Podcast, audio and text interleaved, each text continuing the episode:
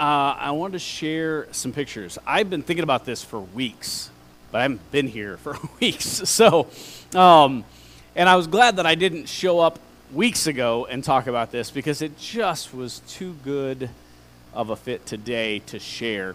But I've been kind of obsessed with something over the last several weeks. Hopefully, you've seen some of this. It's kind of this thing that people keep talking about. It's been on the news, it's been different places. But we did this cool thing where we sent this telescope into space, the James Webb telescope. Have you seen some of these pictures that this telescope that we sent out of space is sending back to us? This is incredible, right? This is the new background to my iPad because I'm just like, every time I stare at this, I just think, how incredibly beautiful is this shot? But there's a couple others I want to kind of point out and talk about. This is like a dying star like this whole thing that's going on around it, which may already be gone. We don't know because light takes a long time to travel. You know, just in case you don't know, I know the kids are going back to school, so you guys have to have a science lesson today too. Sorry. Um, if you didn't know this, it takes eight minutes from the light at the, that, that comes out of the sun. Like the sun is this big ball of burning gas, right? And the light that comes off of this burning energy that's being produced, light comes out, and it takes eight minutes because the sun is so far away. It takes eight minutes for that light to travel and get to us, right? So, what we're seeing outside right now left eight minutes ago. It's crazy to think because light travels so incredibly fast. And this is so much further away. In fact, I've been looking at a couple different bits of information. If you don't know, our galaxy, like, okay, let's back up for just a second. Let's get our terminology straight. Like I said, I'm going to take you to science class for just a second. We live on planet Earth, yes? 27,000 miles around, like, or 27, 24. I always get those mixed up. Anyway, it's big, right? We know how big it is, how long it takes us to travel, even just across the state. It's big. Our planet is not the biggest in a solar system of eight planets. Sorry, Pluto. You were a planet when I was a kid. I get it, but you're not anymore. It's all right. I've, I've come to grips. I get it. But our solar system has these eight planets that are spread out away from this sun. It is this massive thing to think about that the sun is that far away and we are closer to the sun than we are from some of these things at the far edges of our solar system that are even further out. And the idea that light moves so incredibly fast. We talk about the speed of light, and the idea it takes eight minutes for light to get from there to there. It's crazy to think about how big our solar system is, right? But our solar system is just a tiny, tiny speck of what is our galaxy. Our galaxy is estimated to be over 100,000 light years wide. So let's grasp that concept. It is eight minutes, right, for the light from the sun to get to us. It is 100,000 years for light to get from one side of our galaxy to the other. The Milky Way, our galaxy, that big. We have so many different stars and solar systems in our galaxy. This is a picture of one of those. Now let's back it out just a little not out on that same picture, but just think about this. That is multiple galaxies that this, or this telescope is picking up. You think about ours being 100,000 light years wide. These are multiple galaxies with all these little tiny specks being stars and solar systems that this telescope is picking up pictures of. Light has traveled so long and so far to be able to be picked up by this telescope. There's this other picture, and what I find amazing about this picture, it's kind of weird looking. The angles are kind of funny because of how the telescope is made. But one of the things that's incredibly, like, just blows my mind about this picture, and I can't point out all the details. I watched other people do it, but I can't reenact it for you. I'm not as smart as some of the people I've watched talk about this. But some of the dots you're seeing in that picture are stars in our galaxy, right? And some of those dots you're seeing are other galaxies. When you think about the idea that we are so zoomed out in this picture and so taking in this big scope of things, you're seeing stars that exist in this Milky Way galaxy that is ours, and yet seeing other galaxies in the distance that are these massive collections of stars and solar systems. And you think about how vast and incredibly large that it takes millions of years for some of this light that we're seeing to travel to where this telescope is. Does anybody else feel a touch small? Because zoom out, right?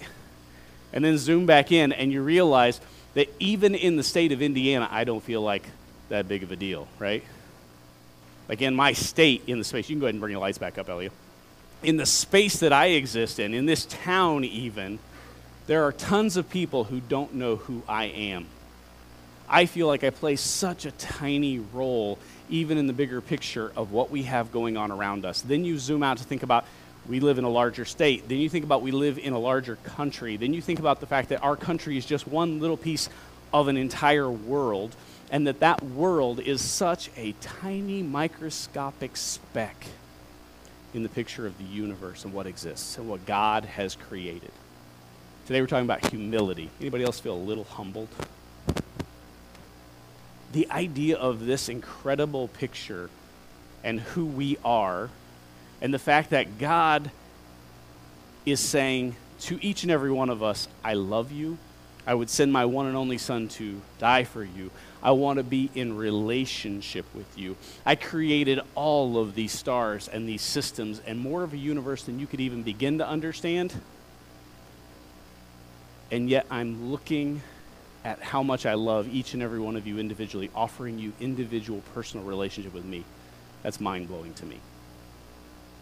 I look at those pictures and I look at how tiny we are. And I think if we look at not just the vastness of the universe, but let's think for just a second if we were to walk into the public library downtown and just walk in to the shelves. Let's forget the fiction section just for a second, okay? Let's put that, I know it's a bigger section, there's a lot of cool books there too. But even just walking into the nonfiction section, if you've been into the library and you see how many rows and rows and rows of shelves there are, I take Nora in there sometimes and she has a hard time just walking out with one or two books.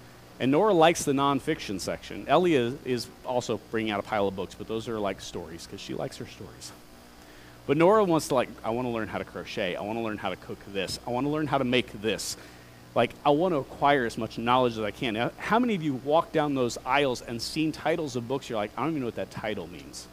Nonetheless, do I understand the information in that book, right?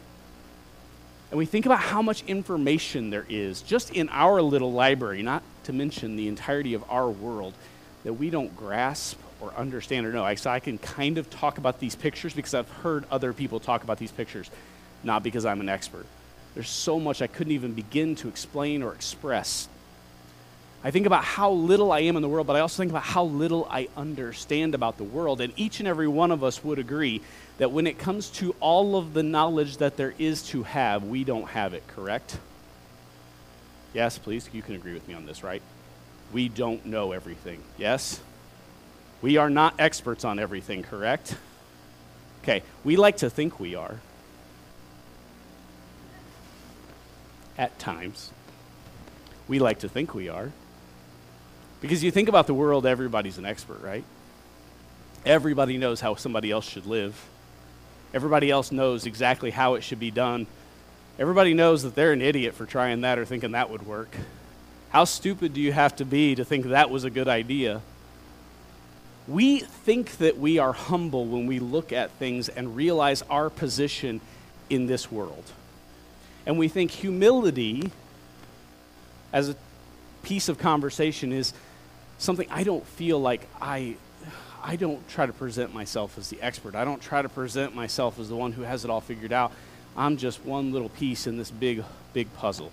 And I think on some level some of us have a sense of humility in understanding that we are only one tiny piece of what God has created. But I think sometimes we have a hard time putting humility into practice in terms of how we engage with our world and other people. That we struggle at times, or we feel like others struggle at times. Maybe it's hard for us to actually pin this on ourselves at the moment. I'll give you that. But even just looking around us, we definitely see there's a problem with how we view things. How, if you don't agree with me on this one thing, you obviously are clueless about everything else. And quickly we divide up lines, and you are just crazy if you don't see the world the way I see it through this one tiny lens, from this one tiny little perspective, trying to see an entire massive universe and world with so much complexity and so much different stuff happening, right? Today, our key verse in Core 52, this memory verse that we're encouraged to try to put to memory, is one I remember I was pushed to memorize in college, and I will tell you that uh, that was a couple days ago, um, a little bit longer than that. and it doesn't stick with me as well as I'd like it to. I'm really good at paraphrasing things, not re- really good at quoting things exactly and perfectly. But it's one that has stuck with me a lot and one of my favorite passages because I love what Paul is writing here in the book of Philippians. But it says, Have this mind among yourselves, which is yours in Christ Jesus, who, though he was in the form of God, did not count equality with God a thing to be grasped, but emptied himself by taking the form of a servant, being born in the likeness of men. Jesus understood that for us to try to relate with the God who created that universe was going to be a bit of a stretch, right? How can I know him? How can I spend time with him? How can I be in relationship with him? How can I feel like he understands anything of what it's like to be me? Jesus lived in this Roman culture where the mythologies that we studied in school, Greek and Roman mythologies, with these pantheon of gods who lived separate on Mount Olympus and just made things happen, he's speaking in a community where there's this sense of understanding of the gods being kind of this distant. They've interacted with our world, but only at their pleasure and their leisure when it benefits them, when they can gain something from us. When our praises come to them, they might bless us with what they have to offer, kind of mindset. He's living in a Jewish culture, speaking to Jewish people. I get that, but he's trying to reach out through this chosen group of people, the Israelites. But he understands that this idea amongst people that God could be someone relatable is a distant concept. Even if the gods walk on the earth, and how can they really know what it's like to be me? And so Jesus humbles himself, puts on flesh, and becomes God with us, Emmanuel, God with us, and walks amongst us, experiencing life. We've talked about this in the course of our Core 52 study. We discussed incarnation and this idea of Jesus putting on flesh and dwelling among us so that he could understand what it's like to walk in our shoes, to experience the things we go through. We joked about the idea that Jesus went through middle school for you, right? He knows the hardships of what we struggle through and walk through. But in the midst of all of that, it's saying he didn't consider equality with God something to grasp, but put on the essence, became fully human, and walked and dwelt among us so he could grasp this. But he also emptied himself by taking on the form of a servant, being born in the likeness of men, emptying himself and taking on fully what it means to walk amongst us and experience what we're walking through. Humility, Paul is defining through this sacrifice, through this way of laying down one's life. And so we talk about what does it mean for us to be humble? It is not simply an acceptance of the fact that I don't have all the answers. It's not simply an acceptance that I'm tiny in the big picture of the universe. It's not simply an acceptance of saying, well, yeah, I don't have it all figured out, but I know more than you, so you should probably catch up, right? It's easy to make that transition and jump to say, I'm humble, I don't think too highly of myself. But then when we start putting ourselves next to someone else, are we emptied out in a way that we are willing to serve? Or do we still see our position, our status, our level of success, our accomplishments, our knowledge, our understanding of this one topic as something that elevates me above you. And therefore, we start to treat people differently. We start to maybe even just assume that I don't know that I probably want to hang out with that group of people because they're probably too different and we wouldn't get along. I'm just going to distance myself because I'm assuming a lot from a distance. We've talked about all these things through different aspects of this study. Today, I just want to kind of point out a couple of little key things that I think are important for us to wrestle with when we talk about humility. One of which is this idea that sometimes we think, because of our position in relationship with Christ, we have been elevated to a status where now we are sons and daughters, we are heirs. Because we have made a decision to follow, we see clearly. I once was blind, but now I see, right? We sing songs like that, and we think because we now have a glimpse of what it means to follow, we have somehow moved above other people who haven't chosen to follow. That we now have some sort of position and authority to tell other people how to live. In fact, that's kind of a big part of the controversy that's revolving in our world right now. We as Christians should be expecting everybody else to be governed and to live by our moral authority kind of one of the big questions that's playing out in our country right now. Is should Christianity be a driving force behind politics and how the world works? Because people are saying, no, we know the right way and this is the right way, and therefore that's how you should live, whether you've accepted this as truth or not. There's a story in Matthew chapter 20 that I know we've actually already talked about over the course of Core 52. I believe it was when we discussed kingdom. I looked back to try to figure out where it was.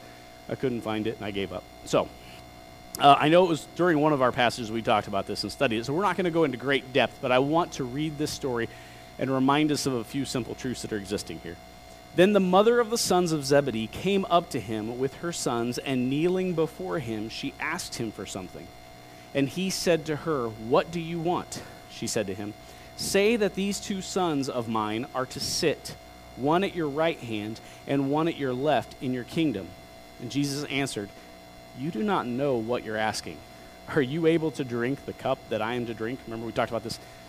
Taking this cup is kind of a representation of suffering. Are you going to walk through crucifixion and the beating and all the things that I'm going to walk through for your sake? Are you able to drink of this cup? They said to him, We are able.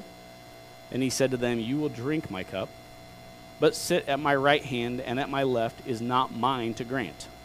But it is for those for whom it has been prepared by my Father. And when the ten heard it, they were indignant at the two brothers because they got there before them. Why are you trying to sneak in position ahead of us? Like, they're not mad that these guys don't understand humility. They're mad they didn't get there first. Let's clarify that. But Jesus called them to him, all of them, and said, You know that the rules of the Gentiles lord it over them, that the rulers of the Gentiles lord it over them, and their great ones exercise authority over them. There are people who want to elevate themselves in a kingdom and rule and lord over other people. They want to tell other people how they should live, what they should do. They want to take their position of authority and lord it over others. You are thinking of a kingdom where we're going to reign and set rules and set up this established kind of system. You think I'm going to take David's throne. But you haven't understood what my role as a Messiah is. You haven't understood what my kingdom actually is. You haven't grasped what it is I'm trying to accomplish here. We've discussed that, right? Which is why I think it was the week of kingdom. If you want to go back and look, you can check that chapter out. But you know that the rulers and the Gentiles lord it over them, and their great ones exercise authority over them. It shall not be so among you. But whoever would be great among you must be your servant. And whoever would be first among you must be your slave. Even as the Son of Man came not to be served, but to serve and to give his life as a ransom for many. You see, Jesus comes into the picture and humbly teaches people. And as he's humbly teaching people, you notice what he actually did. Sometimes we want to take truth, and by truth, I mean we like to twist scripture out of context so hard and declare that it's truth and expect everybody else to live by said truth without actually paying attention to what Jesus did. He yelled at religious leaders who were trying to push and put heavy burdens on everybody else to follow the law to the T without grace or compassion, without understanding the heart of who God is. And he humbly knelt to women caught in adultery who had clearly broken the laws and says, Where are the men who were condemning you? They've left because they're not perfect either? Then neither can I condemn you. Go and leave your life of sin. He's touching lepers who were considered unclean by society, people who weren't supposed to come in contact with others he engages with this woman in a crowd who's been bleeding and suffering from this bleeding for 11 years, considered pure, impure by the culture and standards of the law and the Torah. She reaches out and touches him, which means her impurity would have spread to him, and he would have to go through all this process to become ritually pure and clean again so that he could even go into the temple and do these things. And yet he turns to her and makes sure he makes eye contact with her and knows who she is and says, Your faith has made you well. He doesn't scold her or condemn her for breaking the rules. He helps her understand that her faith, her need to be near him, is to be rewarded, to be praised, to be lifted up and recognized.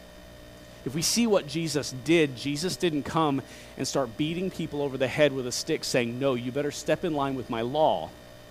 He said to the people who were trying to enforce the law, You're trying to lord this over other people so that you can be the ones in charge. You can be the ones steering. You can be the ones telling everybody exactly what to do. And that's not the heart of what your God is trying to accomplish. Yes, he wants people to follow his instruction and his law because he knows it is what is best for their lives, for the lives of community and healthy community, for this kingdom that he is trying to establish. That is not about earthly kingdoms and rulers and laws and all of this stuff, but for how we interact and engage with each other in relationship and love. And he comes in and reaches down and lifts up those who are hurting and struggling and broken and in need, not condemning them from afar. When we talk about humility, we are to be people who serve, strip off the nature of what we think elevates us or makes us special, and realize that the things that we have accepted, the things we have decided to follow, don't elevate us from someone above someone else they now require us to serve someone else. It doesn't lift us above someone, it gives us the perspective to see that we were broken and in need of a Savior. And that He humbly came to us and served us and loved us. And that if we want the rest of the world to realize how good our Savior is, that we should emulate what He does, become like Him, because we have loved Him and spent time with Him and become like Him and now we are starting to do the things he did by taking on the very nature of a servant and loving each other and the people around us and the people in our community by engaging, not trying to rule our authority over them, not trying to rule our wisdom and position over them, by entering relationship and knowing them, seeing them, recognizing their face and saying, I know you.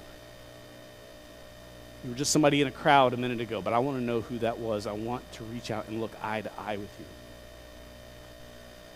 Do you realize that I think in the midst of a lot of the struggles we've faced in the last couple of years and last, I mean, really just forever, I think it's a basic human need to want to be known and to be heard.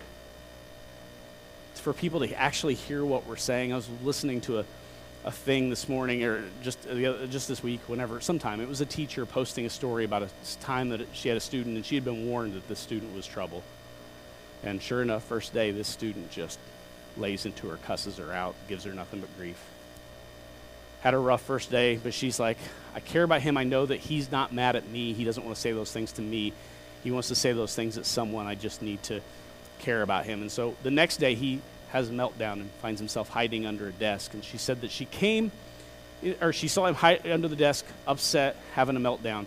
And so she just moved across the way under, another, under, another, under another desk and just sat there. And he finally peeks out and he says, What are you doing here? Like, what are you doing? She goes, Nothing, just hanging out. And he starts to talk. And they had a conversation. The next day, this kid comes back to school with a completely different mindset. He goes, You're the first adult that's ever like talked to me and listened to me and actually wanted to know what I had to say. Like, do you realize that in the midst of all of our hurt and struggle, what we really deeply want is somebody who would just take the time to stop doing all of their busy stuff and just hear us, to know us? And that's what our Savior says. I'm going to step down out of heaven so that I can know you to know what it's like to be you, to know what it means to walk in your shoes and experience the things you experience. Not to condemn you as the enemy from afar, even though Romans tells us while we were still sinners, while we were still enemies with God, while we were still at a distance relationally from God, He says, I forgive you, I died for you, I will do everything in my power to restore this relationship. He's not going to condemn us from afar. He's going to step into our shoes and try to hear and understand and see what it's like to be us by humbling himself, being still, serving. We talk about the simple things of what it means to be humble practically in our world is not to lord over our knowledge, our perspective, our understanding over other people who just don't see yet. It is to humbly serve them so that they can see how much they are valued and how much someone cares and how much someone is willing to offer of themselves for their well being and for their betterment. Can you imagine? You, you probably know what it feels like. You've had people stop and serve you before. You've had friends who stopped and listened to you when you were hurting. You've had friends who took time out of their busy schedule and life to slow down and be with you when you're struggling, hopefully. If you haven't, know that we're here, or I'm here. I can't speak for everybody else. I'm here, and I'm more than happy to be there if you need me to be there. We understand that, like, part of it is we are so busy we can't offer ourselves up from our schedule, and we humbly would say, We're not that big of a deal, but our schedule, ah, this is a big deal, and it would impact me and other people greatly if I didn't do it, and therefore, I don't know if I can lay it down and sacrifice it for whatever. I don't know if I can work time for this into my life and my schedule. I'm in the middle of a conversation with someone. We're going to keep this real surface level in this conversation because I don't want to get stuck here all day talking through deep stuff. So let's just keep this kind of jovial and on the surface. If this gets too heavy, I'll get uncomfortable and won't know what to say or what to do. I won't know how to help them. I won't know what to say. And that's part of the problem to begin with is we're always trying to say something and help and sometimes we are just being counterproductive because we're not actually hearing what's hurting someone. We're just trying to provide a solution and a way to fix it so that we can get the heck out of this conversation. Does that make sense? Have we experienced that? Have we felt that? Have we been around that? Humility says, I care about you. I am humbling myself to value you, not seeing myself as more important, not seeing my schedule, my time, my thoughts as more important, but seeing you as someone I value and care about because my Savior values you and cares about you. And I value and care about what He cares about because I am spending time humbled in His presence, growing and learning what it means to follow Him and to serve Him. And through that relationship, He's helping me become like Him so that I can behave and function and do the things He does. And that's why I want to do that. I'm motivated out of a desire to be like Him and to care about the things He cares about. I want to be humble, not so that I can check something off and gain something for myself. I did my good deed this week. I humbled myself and served somebody else. Aren't you proud of me? I went on a mission trip. See all the Instagram posts? See, I did it. I think we're still, again, missing the point, right? To humbly serve is not about the recognition we get, it's not about the boasting we get to do. It's not about saying, look, I did this, I did that. It's about serving quietly and humbly out of a sense of love for the people that are sometimes hard for us to love. I was, list- I was reading a book this week, and the author's talking about uh, a couple authors, a couple writers, and thoughts being shared in this book, and talking about the idea of real character change doesn't just come from trying to push our willpower through, like trying to try super hard and just willfully making ourselves behave. But that real character change comes from a loving relationship based in attachment and connection. That as we build and strengthen a relationship with God our Father that is attached, that is connected, that shares joy in, in, in the presence of our Father, that that is the thing that kind of hardwires deeper in our brain and our system, we start thinking about and dwelling on and focusing on things that He cares about, it kind of changes our thought patterns and the way we see the world. It's not just about trying to fix the outcome, it's about trying to reprogram the system internally. And it's the same with other people. He says, How do you build attachment relationships, attachment relationships and, and love and connection with people that we consider our enemy? How do we start to see other people and value other people that the world tells us we're supposed to hate? The world tells us we're supposed to be on the other side of the fence from. The world tells us they're the ones causing all the problems. If they would just stop promoting that, we'd all be better off.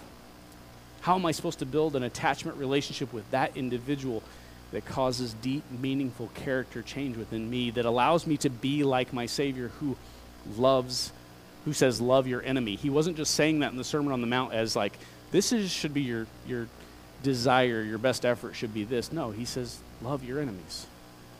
Pray for those who persecute you. Pray for those you don't like. Care for the people who seem different than you. How did Jesus do it? Jesus went to dinner with tax collectors and prostitutes, and everybody was yelling at him, saying, You're not supposed to hang out with them. They're unclean, they're dirty, they're awful. He says, uh, I don't think you understand how this works. You're not supposed to touch him. Do you know he's a leper? Do you know they're unclean? Do you know that? Do you know this? Do you know this? I used to love it. I had work with students, and they'd be like, "I don't know that you want that kid coming to youth group, Nick. Do you know what they do at school? Sounds like they're the ones I want here." No offense to you all, but you grew up in church and you act like you got it all together, and sometimes you know you do, and sometimes uh, you're just better at hiding it than they are, right? The reality is, is that Jesus says, I want to spend time with those who are different, those who don't match up to the culture. I want to care about, and therefore I'm going to spend time serving, spend time in relationship. And if we truly want to live humbly, not just saying, Yes, I'm tiny. Yes, I don't know anything. Yes, I don't have all the answers. We have to stop acting like in some areas we do have all the answers. We need to be okay with the idea that sometimes we could be wrong. We need to be okay with the idea that we don't have all of Scripture figured out. No matter how many years we've been in the church, there is still something new to learn here. And something I have always thought was true might not be. I have to be willing to wrestle with that and it be okay. To have doubts and struggles and work through things is okay.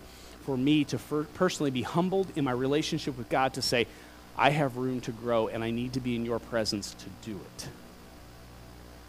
And number two, to say, I know that the way I live out my humility is not just by saying, well, I don't want a big deal made over the money I gave, or I don't want a big deal made over the stuff I did. The humble brag, the humble, quiet nature of, like, I just don't want people to know, is only part of it. The other side of it is stepping in and serving, taking action and being there, taking action not just to do something in somebody's yard and saying, that's it but doing the harder thing of stopping and listening, not talking, not providing an answer, not interrupting with your little quip. It'd be interesting for us this week to go back over the course of our week and think about the conversations we have and try to figure out how much of that conversation did I spend time talking and how much of that conversation did I spend time listening. When I encounter people this week, how much was I focused on my needs and what I needed to get done, and how much was I focused on their needs and where they were at and what was going on in their world and what they needed in that moment? Was I living humbly and serving, pouring out of myself? Listen real quick. We're going to read this as a kind of a wrap up here. I want to read the entire context of Philippians chapter 2 and what it says here, okay? What Paul is sharing. So, if there is any encouragement in Christ, any comfort from love, any participation in the Spirit, any affection and sympathy. Complete my joy by being of the same mind, having the same love, being in full accord and of one mind. We talked about unity last week, right? If you want to make my joy complete, Paul says, as a leader, as what I'm sending you out to do, if you want to do all these things that we're talking about, participating in the Spirit, having affection and sympathy, caring for the things that we value, being of one mind, do nothing from selfish ambition or conceit, but in humility count others more significant than yourselves. Let each of you look not only to his own interests, but also to the interests of others. Have the, this mind among yourselves, which is yours in Christ Jesus, who, though he was in the form of God, did not count equality with God as a thing to be grasped, but emptied himself by taking the form of a servant and being born in the likeness of men, so that at the name of Jesus every knee should bow in heaven and on earth and under the earth, and every tongue confess that Jesus Christ is Lord to the glory of God the Father. Take on the very nature of a servant. Don't consider others better than yourself. Be humble, not so that everybody will recognize you are humble and say, Good job. You're such a humble person. But so that at the name of Jesus, every knee would bow and every tongue confess.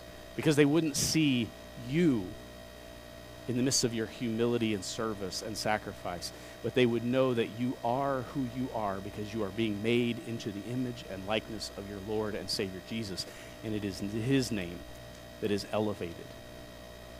Truth will be declared through the way we live. He says, They will know you are my disciples, that you follow my teaching, that you follow in my way by the way that you love one another. Not by the way you yell at everybody else and lord over them and tell them how to live and what to do and how to step in line so they can be right and follow in the right way so they don't get sent straight to hell. The declaration of I'm right and you're wrong is not the method Jesus taught. not to lord it over others, but to humbly serve and to care for others more deeply than you care for yourself. Bow your heads with me.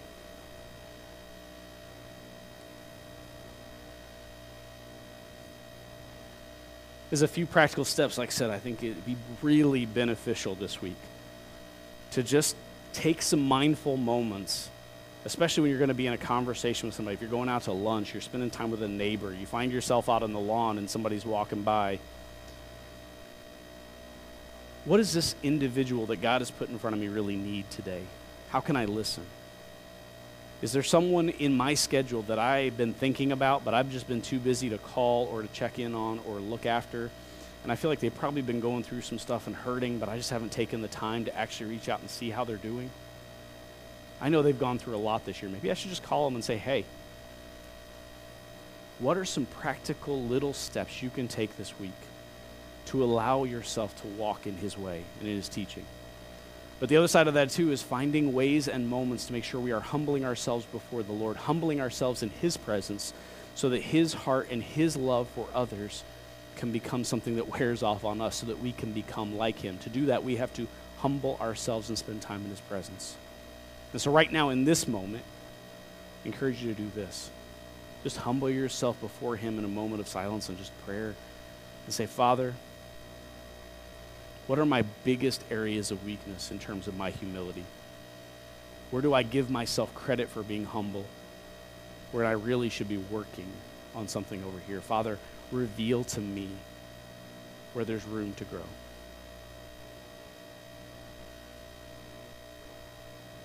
Would encourage you as well to take just a moment and simply pray this God,